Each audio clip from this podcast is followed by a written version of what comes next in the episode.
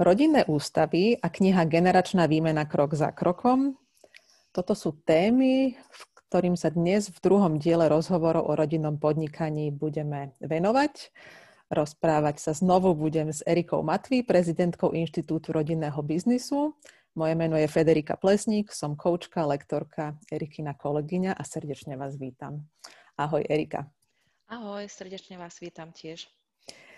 Minule sme slúbili, že sa budeme venovať veľmi vážne znejúcej téme, že rodinné ústavy. A to by ma naozaj zaujímalo, že čo to je, pretože mne to znie ako keby v štátoch je to tak, že rodinné, teda nie, štátne ústavy sa píšu tými najlepšími právnikmi, ústavnými. Je to veľmi vážna vec. Dlho to trvá, kým sa to dá dokopy. Čo s tým majú spoločné rodinné ústavy? Tak rodinná ústava je vlastne um, dokument dôležitý veľmi pre rodinu, ktorá má rodinnú firmu. A um, vlastne rodinná ústava je len jeden z pojmov, ktorá znie tak akože naozaj že dôstojne, vážne, lebo že slovo ústava každý z nás má zakotvené práve to, čo ty hovoríš. Ale v zásade sa môžeme stretnúť s rôznymi inými názvami, ako je rodinný protokol, rodinná konštitúcia, rodinné krédo, status rodinný. Takže najčastejšie sa používa rodinná ústava alebo rodinný protokol, alebo som sa stretla ešte veľmi častokrát s rodinným kódexom. A, tak je to vlastne koncepcia, je to vlastne dokument veľmi dôležitý, ktorý je adresovaný podnikateľskej rodine, ktorá je aktívna v podnikaní a jej členovia vlastnia podiely v tomto rodinnom podniku a chcú a budú ich vlastniť aj v budúcnosti a sú tam vlastne vymenované alebo precizované, dohodnuté pravidlá, dohody, čo všetko musí rodina urobiť, ako má postupovať na to, aby zachovala rodinu a urobila ako keby kontinuitu vo firme. Aby sa predoš- predišlo vlastne konfliktom a rizikám, rozpadu vzťahov. OK.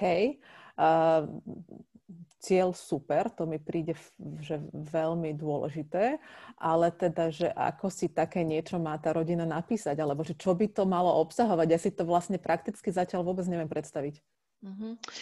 Uh, tak vtedy, keď sa rodina rozhodne, že chce mať viacgeneračnú firmu, Tak, tak ako som to po, spomínala v predchádzajúcom podcaste, tak vtedy má význam vytvoriť rodinnú ústavu.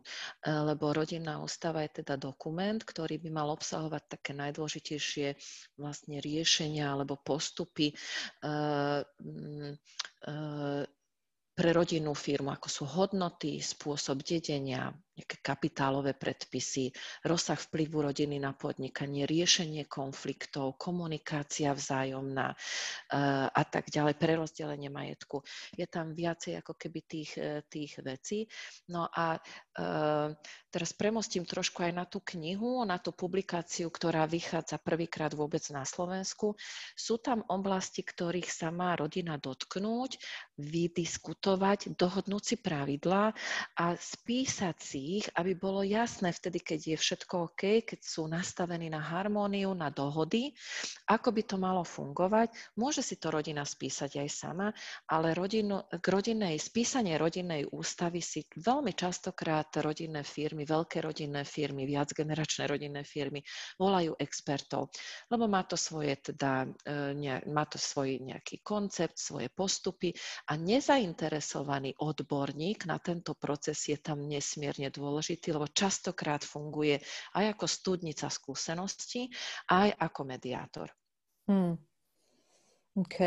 Keď si hovorila, že, že si to spisujú vtedy, keď je dobre, a aj tak je dobre mať mediátora, potom, keď je zle a príde na nejaké konflikty alebo problémy, tak, tak oni to teda vytiahnú túto spísanú rodinnú ústavu a A majú ísť podľa toho, že, že nie je to tak, že keď už sme v konfliktoch, tak aj, aj tá ústava môže byť ako nejaký zdráp papiera? Všetko sa môže stať. A v zásade vypracovanie rodinnej ústavy je proces. A keď sa to A tohto procesu sa zúčastňuje celá rodina, aktívni aj neaktívni členovia rodiny. A, a keď v tom procese sa začia čistiť komunikačné bariéry, komunikačné problémy, vzťahové konflikty a očakávania, nesplnené očakávania, e, e, bude tam mix a chaos v, e, a napätie e, v, v, v spôsoboch, ako e, prerozdeliť majetok, kto môže byť, nemôže byť, akcionár, e, zamestnanec, manažér a tak ďalej. Čiže teraz som ti povedala len taký mix toho všetkého, ako sa rozhodovať v dôležitých veciach, tak vlastne už tento proces zabezpečuje to, že rodinní príslušníci prichádzajú k tomu, ako zjednotiť pohľady a názory na jednotlivé oblasti. Čiže zvyšuje sa tým pádom šanca každej rodinnej firmy na taký bezpečný prevod firmy na ďalšiu generáciu, na zlepšenie kvality, zrozumiteľnosti vzťahov v oblasti firmy a rodiny, v komunikácii.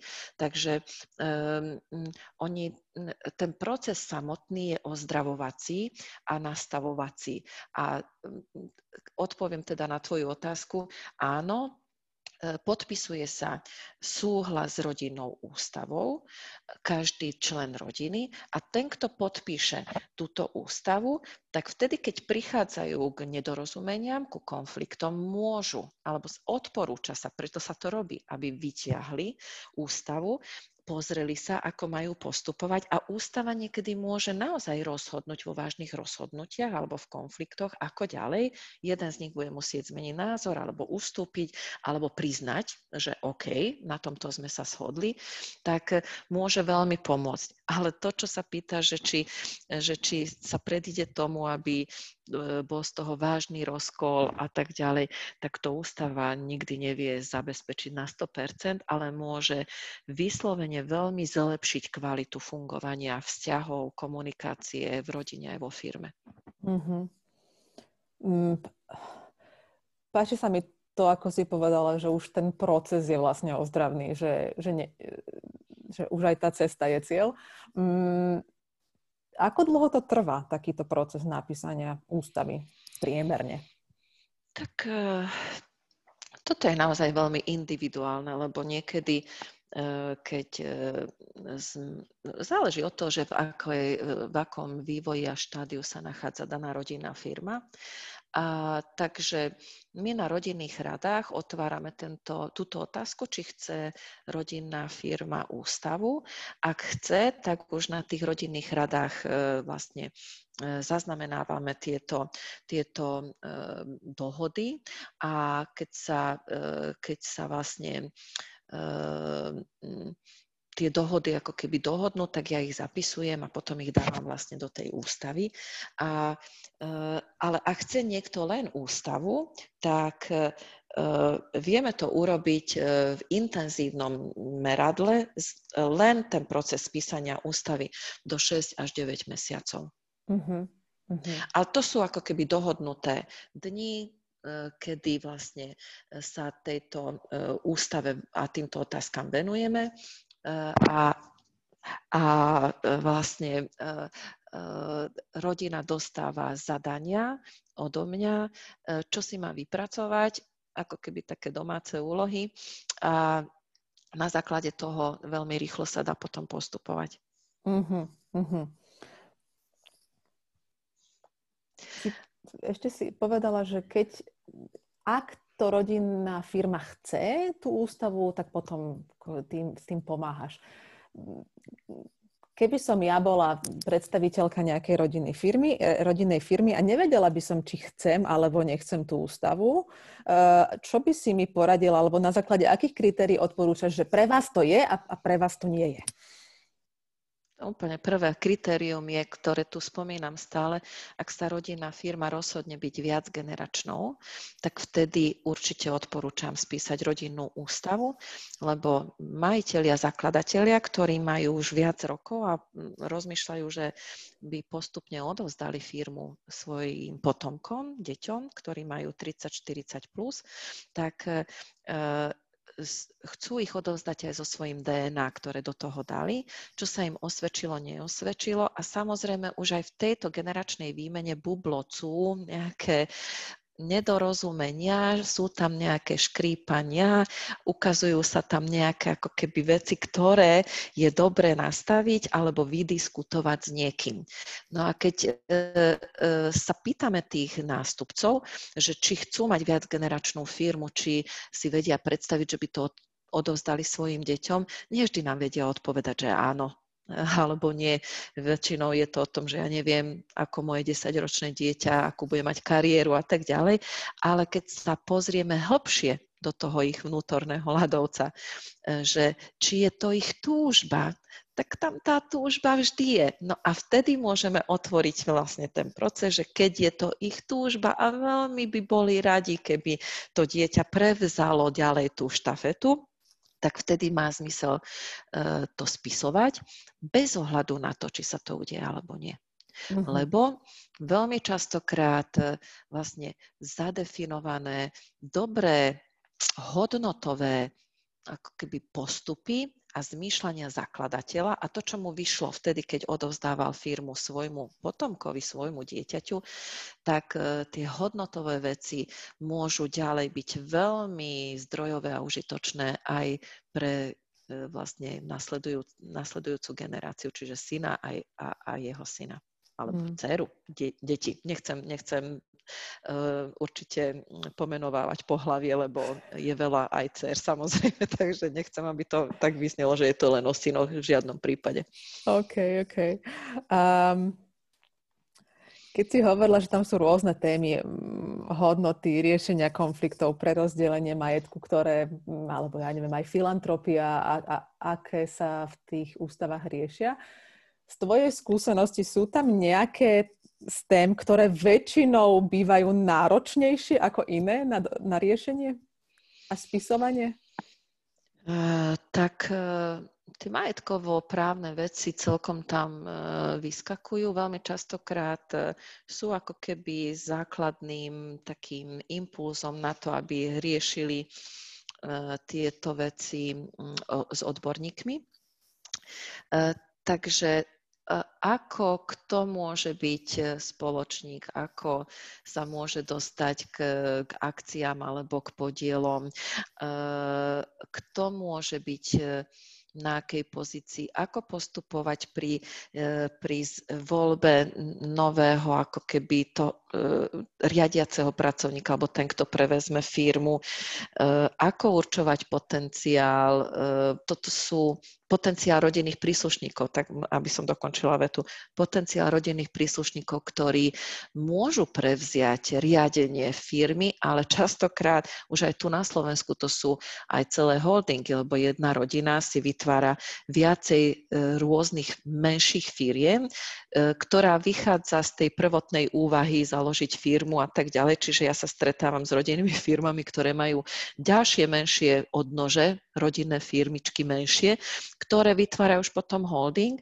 Takže naozaj potom, ako to ďalej viesť, toto sú najväčšie ako keby bariéry alebo také otázniky, kvôli ktorým chcú sa rozprávať s expertom. A keď sa už rozprávajú s expertom a prichádzajú na nejaké mechanizmy, je to veľmi, veľmi efektívne a účinné, aby sa to zapísalo. Takže majú majitelia rodinných firiem, musíme si povedať, že tí, ktorých ja poznám a s ktorými pracujem, chcú byť naozaj veľmi spravodliví a féroví.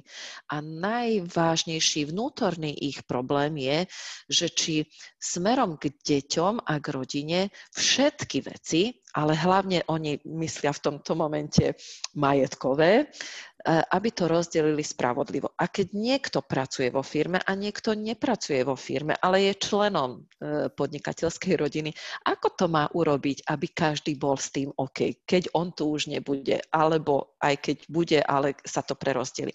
Toto ich veľmi trápi, čiže tá čestnosť, spravodlivosť smerom k rodinným príslušníkom je veľmi dôležitý moment. Hmm, hmm, chápem, to, to isté. Hmm. Veľakrát si hovorila, že, že je dobré si zavolať toho experta alebo expertku, teda keď už sme pri tom, pri tých rodoch, že, že aj ty si expertka a, a že, že je to fajn skonzultovať, lebo sú to náročné a dôležité veci. No ale ja si viem predstaviť, že veľa tých rodín je takých, že ale toto sú naše najintímnejšie veci, že, že ja si tu nebudem volať niekoho z ulice alebo proste niekoho cudzieho, um, lebo, lebo už tak či tak máme problém sa v rodine na tom dohodnúť a ešte teraz niekto nový.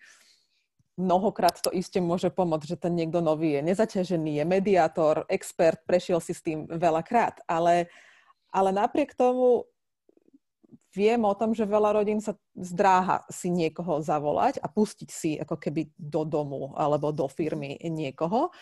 Ale, ale takisto si takéto niečo potrebujú spísať, potrebujú si to nastaviť, potrebujú odovzdať tú firmu ďalším generáciám.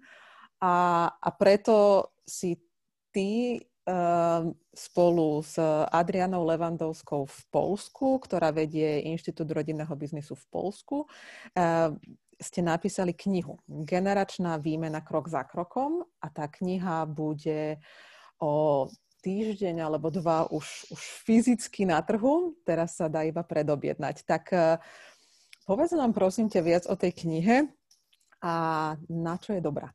Mm-hmm.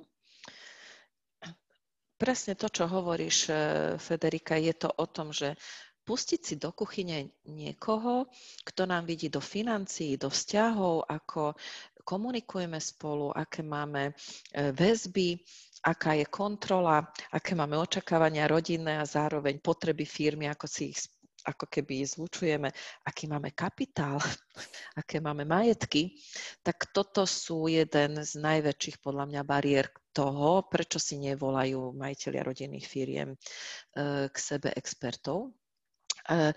No a, ale zároveň si myslím, že, že je dobré, aby si prešli aspoň nejaké základné veci, na ktoré chceme upozorniť, aby sme znížili riziko rozpadu rodiny. A keď si povedia, že dobre, tak kúpim si tú knižku, čo tá Erika s tou Adriánou mi chcú povedať a že či naozaj toto ešte nemáme vykomunikované a či oni sú natoľko múdre. Ne? Ten, ten proces môže byť veľmi zaujímavý, ktorý, ktorým si môžu oni prejsť. Ja som presvedčená, že v každej kapitole si nájdu niečo, čo mohli si prejsť len vnútorným monológom, mysliaci, že ostatok rodiny o tom vie, ostatok rodiny o tom nemusí vedieť a môžu sa začať čistiť a nastavovať e, vzťahy a očakávania v rodine. Môžu sa otvárať témy, o ktorých možno sa rozprávali, by the way, vtedy, keď nosil syn taniere, taniere rozkladajúc obed alebo večeru s rodinou na stôl a otec niečo spomenul s maminou a v kuchyni nosiac aj teda večeru na stôl, ale potom postupne prešli na inú tému, lebo mama povedala, chlapci, dosť, už o rodine sa, či o firme sa už doma nerozprávajte, už mám toho plné zuby a takto môžu vyzerať tie rozhovory, čiže majiteľ si myslí, že to otvoril, syn si myslí, že ešte by sa mohli k tomu vrátiť a mama si myslí, že už má toho dosť, lebo v kuse sa rozprávajú o firme, ale našou skúsenosťou je, že nie sú dokomunikované tie veci, sú pootvárané a frčia potom tí ľudia na domnenkách. A z toho vychádzajú a z tých domnenok prinášajú rozhodnutia, či o kariére, či o komunikácii, či o kapitále, či o väzbách, alebo o kontrole. Takže je dobré si sadnúť k tomu formálne, pomenovať to. Aha, poďme sa na to pozrieť. Tak čo hovoria tieto dve expertky? Máme to vykomunikované, máme na to dohody a nech si to prejdú. A keď osemdesiat percent knižky si prejdú a povedia, o, na tomto sme sa už dohodli, toto máme už vyčistené, ale e, týchto dvadsať dní, tak podľa mňa sa im oplatí kúpiť tú knihu, lebo e, tých dvadsať percent môže byť veľmi rizikových a tam sme vlastne e, urobili, e, rozdelili sme to do piatich ako keby oblastí a môžu si vybrať, e, že ktorá oblasť je u nich taká, ktorá môže byť najviac ako keby nedotknutá rodinou, neotvárali to, alebo si to môžu skontrolovať. A toto je oblasť, pozri, sú tam takéto a takéto veci. A toto by sme mali vykomunikovať, poďme si to skontrolovať. Ja si myslím, že kontrola v rodinných firmách je tiež jedna z otáznikov, ktoré, ktoré nám bublocú, že mohli by rodinní príslušníci, manažeri, majitelia viacej kontrolovať. A, a toto je tiež jedna z takých kontrolných možno oblastí v generačnej výmene. A tá knižka by mala pomôcť každej rodinnej firme, veľkej, malej, stredne veľkej, ktorá je už v procese alebo začína proces a nechce si tam pustiť experta, aby si skontrolovali veci, na ktorých sa dohodli a spísali si to a dohodli sa na tom, že toto máme vybavené, poďme ďalej. E, preto sme priniesli tú knižku. E, odpovedala som ti na otázku, Fedi? Áno, áno, odpovedala. E, mne sa, ja keď som si pozerala tú, tú knižku a celý ten obsah, lebo je to naozaj obrovitánska publikácia, má Tri, vyše tristo strán a, a mňa naozaj spredu, zozadu, správa, zľava, všetko, čo by ľudia mohli potrebovať o, ge, v generačnej výmene v rodinných firmách, tam podľa mňa je. Ja keď som videla celý zoznam tých odborníkov, ktorí sa na tom spolu podielali, naozaj cez od právnikov, cez psychológov a ekonómov, ale um, mňa vlastne na tom ako keby prekvapilo, že koľko toho je. Ja som si myslela, že že tak generačná výmena, tak dohodneme si presne nejaké majetkové veci, dohodneme si, ako to vykomunikujeme doma a, a, a, a vo firme a, a ideš, milý môj nástupca, ale vôbec to tak nie je. Mňa, keď ty hovoríš, že aby si tie firmy skontrolovali, že či už sa na tom dohodli, podľa mňa, keby to niektorí uvideli, tak by až potom zistili, čo všetko vlastne ešte ani, nie že nemajú dokomunikované, ale nemajú ani otvorené. Tam mne napadla taká vec hneď, že som tam videla, že si ten majiteľ má vlastne dopredu predstaviť, čo bude, aký bude ten jeho život po živote vo firme. Hej. Ešte predtým, než to odovzdá, lebo potom sa stáva, že oni to teda odovzdajú, ale zistia, že neboli pripravení na to, že zrazu už sú mimo toho kormidla a potom tam do toho začnú tým deťom uh, sa montovať a, a nerobí to dobrú krv, alebo zrazu sú takí bez, bez uh, nejakého zmyslu. Takže sú tam veci, ktoré podľa mňa bežne na prvú človeka ani nenapadnú, že sa spájajú s generačnou výmenou. Ak, presne ako hovoríš, ak, sa, ak ostaneme pri tej oblasti, ktorú si pomenovala život po živote vo firme, majiteľa. Majitelia veľmi častokrát sú, sú nadšení, že našli nástupcu, že to môžu odovzdať, že ich to ich dieťa chce prevziať a že budú chvíľu oddychovať a užijú si dôchodok aktívny. A keď sa ich opýtame, že čo budú teda robiť, aká bude, aký bude zmysel toho ich vstávania, je to veľmi, veľmi podobné, ako keď vyťažení, unavení ľudia idú na dovolenku a povedia si, idem na tri týždne a predtým chodí len na týždeň. Tak je to veľmi podobné. Prvé dni oddychujú, čerpajú energiu, zaspia na slnku, na pláži, zaspia po obede na izbe, zaspia v autobuse, keď sa prevážajú z miesta na miesto, lebo musia nabrať energiu a silu. A potom tie ďalšie dni sú naštvatí, že že čo majú robiť, nechcú byť len na pláži, oni nie sú veľmi len na slnenie a, a vylihovanie, potrebovali by e, mať aj aktívny ako keby e, spôsob bytia na dovolenke, tak toto je veľmi podobný, podobný prípad. Majitelia najprv sú nadšení a potom dobíjajú baterky, lebo sú unavení a potom potrebujú ako keby ďalší zmysel alebo ďalšiu, e, ďalš, áno, zmysel e, toho, čo budú robiť, keď už budú mať e, veľa času a budú len sledovať, ako tá firma ide a, a tak ďalej. Takže toto je jedna z tých vecí, kedy je dobré vtedy, ešte keď som aktívny a mám všetko e, nabité, pod kontrolou, chodím do firmy, mám program, čo potom budem robiť. A vtedy si to nájsť. Nie vtedy, keď sa dostanem do, do frustrácie z toho, že nie som až tak potrebný a všetko ide aj bezo mňa. Lebo vtedy ľudia začnú byť zlí a, a vchádzajú teda e, do situácií rozhodovaní komunikácie, ktorú by pred, asi nerobili, keby mali, mali to nastavené. Tak, takže áno, my sme vlastne vybrali v každej tej kapitole päť takých pre nás užitočných, dobrých ako keby auditov. My sme to nazvali, že sú to také audity alebo otázky, ktoré by mali otvárať buď len majitelia, alebo majitelia spolu s nástupcami, alebo len nástupcovia, práve kvôli tomu, aby prišlo k zblíženiu hodnotových postojov v ďalšom rozhodovaní v budúcnosti firmy. A toto je vec, ktorú treba dlhodobejšie ako keby zlaďovať, treba sa o tých veciach rozprávať a, či na, a zisťovať, že či naozaj zakladateľská generácia s nástupníckou generáciou majú v kľúčových hodnotách, víziách, nastaveniach podobné zmýšľanie, aby potom oni aby to naozaj potom tá firma mohla ísť podľa predstav toho majiteľa, aby on s kľudným svedomím a srdcom odovzdal tú firmu, aby nebol prekvapený, aby neboli konflikty práve kvôli tomu, že dieťa slúbi, že to tak bude, jasné, jasné, jasné. Majiteľ bude kľudný a o rok, o dva budú veľké e, rodinné roztržky kvôli tomu, že majiteľ bude vyčítať dieťaťu, že na tomto sa nedohodli.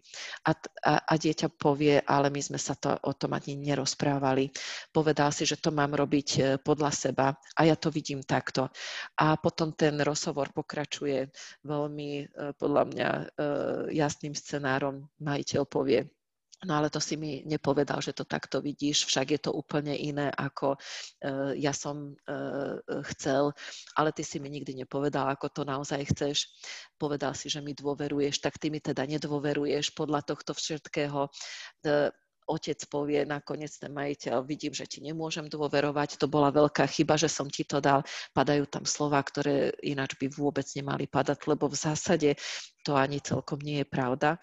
A, a vždy je potom tým rodinným príslušníkom ľúto, že to vôbec padlo a, a, a vypadlo to z nich. Takže môžu sa tam spustiť presne tieto veci. Ja som vám povedala len veľmi krátky, ako keby výcud z nejakých rozhovorov, ktoré môžu nastať.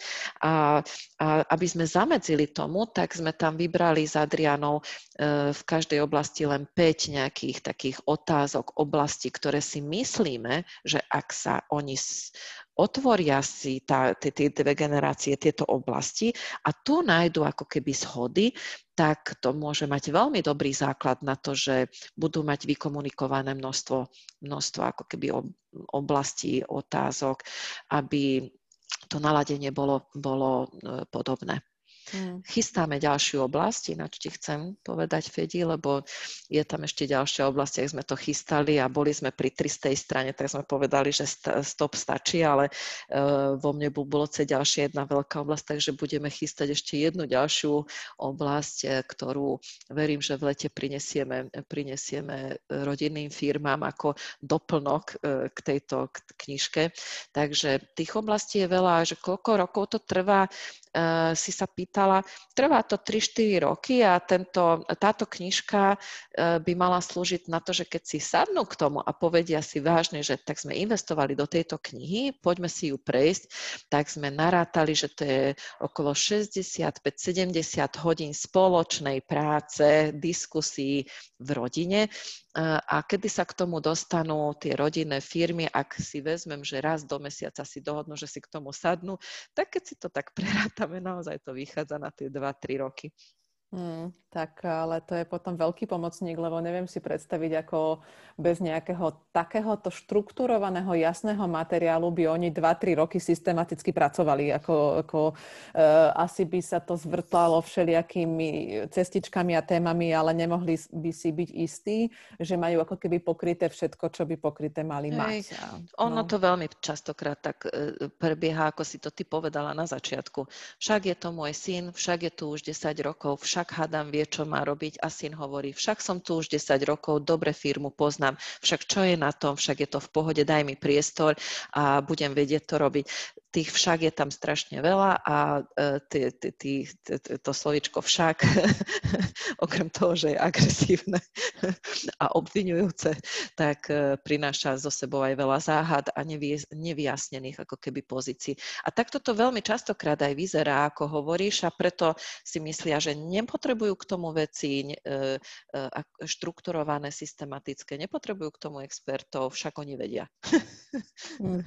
Však sa poznajú. A potom sa rodiny rozpadajú a firmy tiež. Hej, chápem. Mm-hmm. Um, príde mi to ako... Takto, ja keď som sa najprv dopočula o tom, že teda píšete knihu, tak som si to predstavovala ako takú akože teoretickú príručku, že, mm-hmm. že tak a mali by ste urobiť toto, a mali by ste sa porozprávať o tomto a, a že to bude taký akože súvislý text. A potom som tú knihu videla a bola som zaskočená, ale aj príjemne prekvapená, že to je, ako si naozaj povedala, že to je súbor auditov, že je to veľmi praktické, že tie audity sú vlastne ako keby dotazníky alebo nejaké krok za krokom e, s postupmi návody. A dokonca je tam napísané, že túto stranu si okopírujte, ak môžete, rozdajte všetkým členom rodiny, nech tento dotazník, alebo teda, e, áno, dotazník si vyplňa, vypíšu všetci členovia rodiny a potom sa stretnite a potom sa, si to takto vyhodnoťte a tam je presný návod, ako to majú robiť.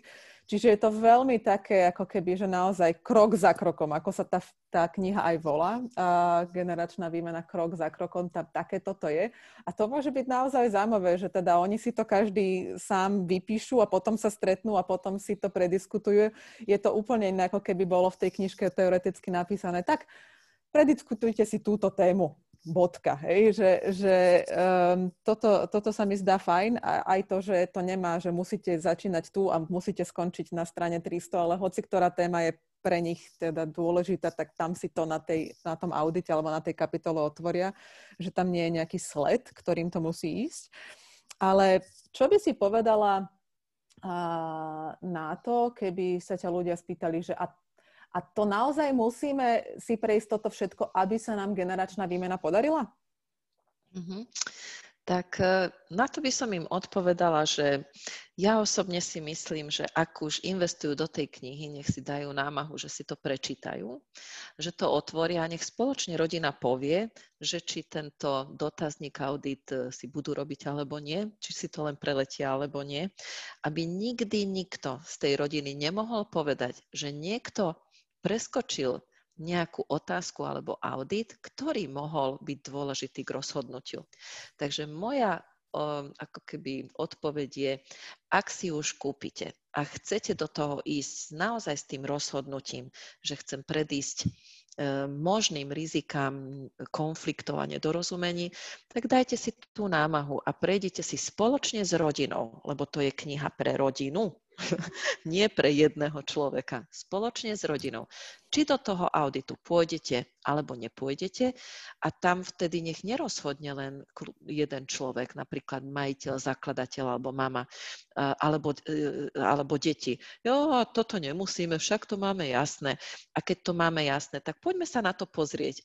Tak ako to máme jasné, tak si to skontrolujte. Má to byť kontrolný zoznam otázok a úloh, ktoré máte mať urobené na to, aby ste zabránili konfliktom a rizikám. To je všetko. Tak keď to máte jasno, tak si to prejdite. Keď už tam máte tú knižku, máte tam ten zoznam, či naozaj v tom máte jasno. A keď na konci toho auditu poviete, joj, toto bolo super, tak tu sme sa všetci shodli. Jaký to dobrý pocit, že aj experti vám toto odporúčajú a ešte aj my to máme nastavené. Môžete ako keby si len skontrolovať to, či to máte naozaj v poriadku a či ste naozaj niečo nevynechali. Lebo častokrát v tých auditoch sú veci, ktoré na sedemdesiat percent možno firmy majú, ale tých tridsať percent povedia, tak kvôli tým tridsať percent fúha, ty kokso, akože toto som, na toto som zabudol. No nemajú to odkiaľ vedieť, oni sú experti na niečo úplne iné, na to, na čo vytvorili svoju vlastnú firmu. Tak preto nech si dajú námahu a nech si to prejdú. To je moje odporúčanie. Super. A podľa toho, čo ja som si pozerala, je táto knižka úplne prvá svojho druhu tuto v strednej Európe, že vlastne nikdy nič podobné nebolo spísané, ak by si to firmy chceli v minulosti niekde nájsť a, a podľa niečoho postupovať, tak vlastne si akurát mohli zavolať toho experta. Um, Takže toto je v istom zmysle naozaj prelomové um, a, a dáva to veľa informácií a možností do rúk tým rodinným firmám. Čo je... Nie je to ale teraz také, že no tak Erika, ty teraz vlastne už nepotrebuješ nič robiť, len, len ako keby každá rodinná firma, si, ktorá chce byť viacgeneračná, si kúpi túto knižku a, a pôjde podľa nej a už vlastne... Um, ty už nebudeš musieť chodiť do firiem, že čo bola taká, lebo mne to príde, že ako experti, ktorí napíšu toto a celé toto know-how dajú von, tak je to také až, neviem, ohrozujúce, alebo také mm, ne, neintuitívne. Väčšina ľudí je, že ja si svoje know-how takto strážim um, uh, blízko k hrudi. Uh, čo vás k tomu viedlo? Rodinných firiem je strašne veľa. Rodinných firiem je viac ako sedemdesiat percent na trhu. Malých, úplne malinkých firiem, veľkých, stredne veľkých. A čím je firma väčšia a staršia, tým komplikovanejšie má nastavenia vnútri v, to, v, tým, v tom procese generačnej výmeny. To znamená, že vtedy, keď mám väčšiu firmu s väčšími problémami alebo väčší holding, čiže majiteľ má viacej firiem, ktoré chce odovzdať, tak tam sa kumulujú trošku ako keby tie problémy a nastavenia, ako to má urobiť, tak vtedy tí, tí majiteľia si volajú k tomu expertov. Ale všetky tie ostatné firmy, firmičky, ktoré sú rodinné a chcú byť generačné, tak a nechcú si zavolať experta z rôznych dôvodov, lebo si myslia, že sú drahí, lebo si tam nechcú pustiť cudzieho človeka, lebo si myslia, že im to není treba a tak ďalej, tak si myslím, že tie firmy by mali vedieť základný zoznam vecí, na ktoré by sa mali pozrieť spolu s druhou generáciou. My sme nedali úplne celé naše know-how do tej knihy. My sme dali Vybrali sme veci, ktoré si myslíme, že by všetky firmy, keby my sme ako experti už nemali byť, všetky firmy by si mohli týmto základom prejsť. A táto knižka pre menšie, stredne veľké firmy bude možno do nejakej miery dostačujúca úplne, ale tie pre zložitejšie, komplikovanejšie, väčšie firmy si myslím, že nebude to stačiť a oni si vtedy veľmi radi vyhľadávajú našu spoločnosť ako, a, a, a odbornosť a, a aj, aj to tak máme, že väčšinou tam, kde sú veľmi komplikované vzťahy, aj v stredne veľkých firmách, že si nás vyhľadajú vtedy, keď už tá rodina je fakt veľmi, veľmi rozhádaná, tak vtedy chcú našu podporu, alebo keď sú celkom zložité vzťahy firemné, vtedy si nasladajú. Takže um, ja som niekde čítala, že asi sedemsto tisíc rodinných firiem uh, na našom kongrese v septembri povedal pán Oravec, že je podľa najnovších prieskumov osemdesiatdva percent rodinných firiem na Slovensku. Pre Boha živého, nech si to kupujú tie knižky, nech toto percento sa zachová. Keby nás bolo milión expertov na Slovensku, tak to neobsiahneme, aby sme vedeli týmito procesmi prejsť. Hlavne, ak jeden proces v rodinnej firme sú, sú, sú dvoj, trojročné procesy. Takže naozaj myslím si, že, že je to aj s úplne iným úmyslom vydať nejak akoby naše know-how, také základné, ktoré by mohlo byť pomocou a podporou pre deväťdesiat percent firiem na Slovensku. Super. Tak teraz už len zostáva povedať, že kde si ľudia môžu túto knižku objednať. Tak objednávať môžete na w w w bodka i r b slovensko bodka s k a vypíšete objednávkový formulár a potom vystaví Inštitút rodinného biznisu faktúru a knižku si môžete buď vyzdvihnúť v Bratislave, alebo sa bude posielať a kamkoľvek bude treba. Viem, že, viem, že túto knižku, tam si inak môžete pozrieť aj ukážku knižky, ako to vyzerá. My ju teda voláme knižka, ale ono je to veľká kniha. Teda. A štvorková. A, a štvorková, veľká, um, krásna. A, a takisto viem, že aj um, veľké knihkupectvá um, s nadšením túto knižku podporili a bude sa aj tam dať objednať, ale samozrejme um, najjednoduchšie je to takto online. Takže ešte raz, uh, kniha Generačná výmena krok za krokom, objednávať môžete na w w w bodka i r b slovensko bodka s k. Ďakujem ti pekne, Erika, za dnešný rozhovor. Ja taktiež ďakujem za dobré otázky. Tešíme znovu. A ak si o knižku objednáte, tak nech vám pomáha a príjemné čítanie. Do počutia. Do počutia, ďakujem pekne. Všetko dobré.